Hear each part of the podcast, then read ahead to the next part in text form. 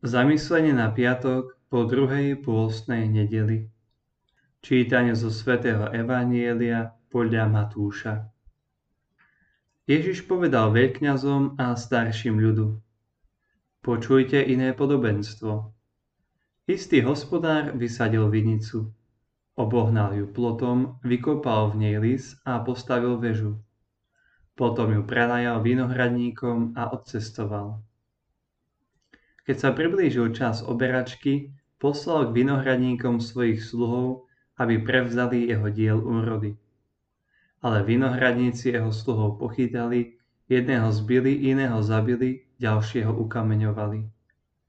Znova poslal iných sluhov, viac ako predtým, ale aj s nimi urobili podobne. Napokon k ním poslal svojho syna, lebo si povedal, k môjmu synovi budú mať úctu, ale keď vinohradníci zazreli syna a povedali si, to je dedič, poďme, zabíme ho a jeho dedictvo bude naše. Chytili ho, vyvliekli z vinice a zabili. Keď potom príde pán vinice, čo urobí tým vinohradníkom? Odpovedali mu, zlých bez milosti zahubí a vinicu prenajme iným vinohradníkom, ktorí mu budú načas odozdávať úrodu. Ježiš im povedal, nikdy ste nečítali v písme, kameň, čo stavitelia zavrhli, stal sa kameňom uholným. To sa stalo na pokyn pána, vec v našich očiach obdivuhodná. Preto vám hovorím, vám sa Bože kráľovstvo vezme a dá sa národu, ktorý bude prinášať úrodu. Keď veľkňazi a farizeji počuli tieto jeho podobenstva, Vybadali, že hovorí o nich a chceli ho zajať, len sa báli zástupov, lebo oni ho pokladali za proroka. Ježiš nám dnes podobenstvom o zlých vinohradníkoch hovorí o zrade a strate dôvery. Prirovnáva vinicu k izraelskému ľudu a vinohradníkov k náčelníkom vyvoleného národa. Práve im a všetkým Abrahámovým potomkom bolo zverené Božie kráľovstvo, ale oni toto dedictvo spreneverili. Preto vám hovorím, vám sa Bože kráľovstvo vezme a dá sa národu, ktorý bude prinášať úrodu. Na začiatku Matúšovho evanielia sa zdá, že je adresované iba Izraelu. Už v starom zákone mal vyvolený ľud poslane ohlasovať a prinášať spásu všetkým národom. Ale Izrael nebol verný svojmu poslaniu. Ježiš ako prostredník novej zmluvy zhromaždil okolo seba 12 apoštolov, ktorí sú symbolom nového Izraela.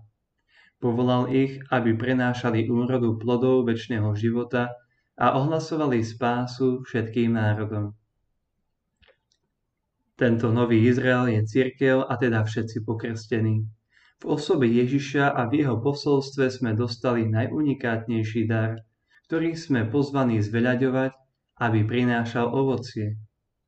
Nemôžeme akceptovať, že budeme žiť svoju vieru individuálne a uzavrieme sa pred ostatnými.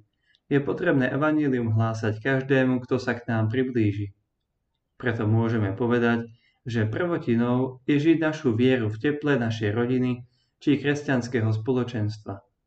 Pozbudením sú nám slova prestúbenia, kde sú dvaja alebo traja zhromaždení v mojom mene, tam som ja medzi nimi. No dôležité je priniesť aj ďalšie ovocie, otvorenie kresťanského spoločenstva na misie.